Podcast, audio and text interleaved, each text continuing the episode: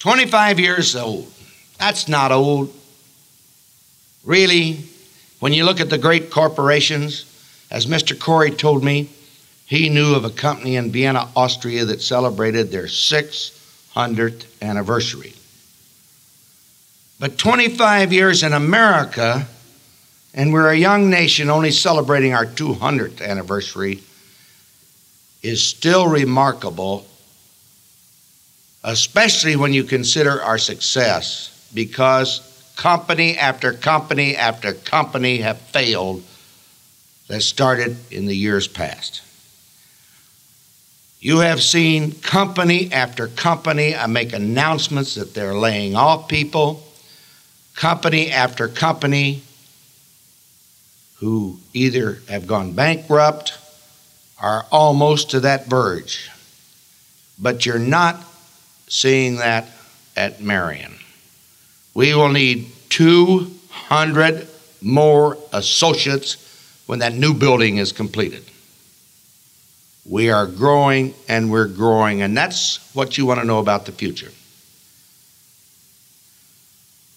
You have given to Marion one of your most precious assets. You've given yourself. You've given your time and your energy by dedicating your life to the further growth of Marion. And you want to know that there is security for you and your family. You want to know that there is opportunity for the future. And, ladies and gentlemen, I can tell you this. As it said in the slide, you haven't seen anything yet. If you want to know where Marion is going for the future, you must lift your eyes way up. You must lift your eyes to the horizon because the goals for which Marion is shooting for and for which your managers, your executives will lead us,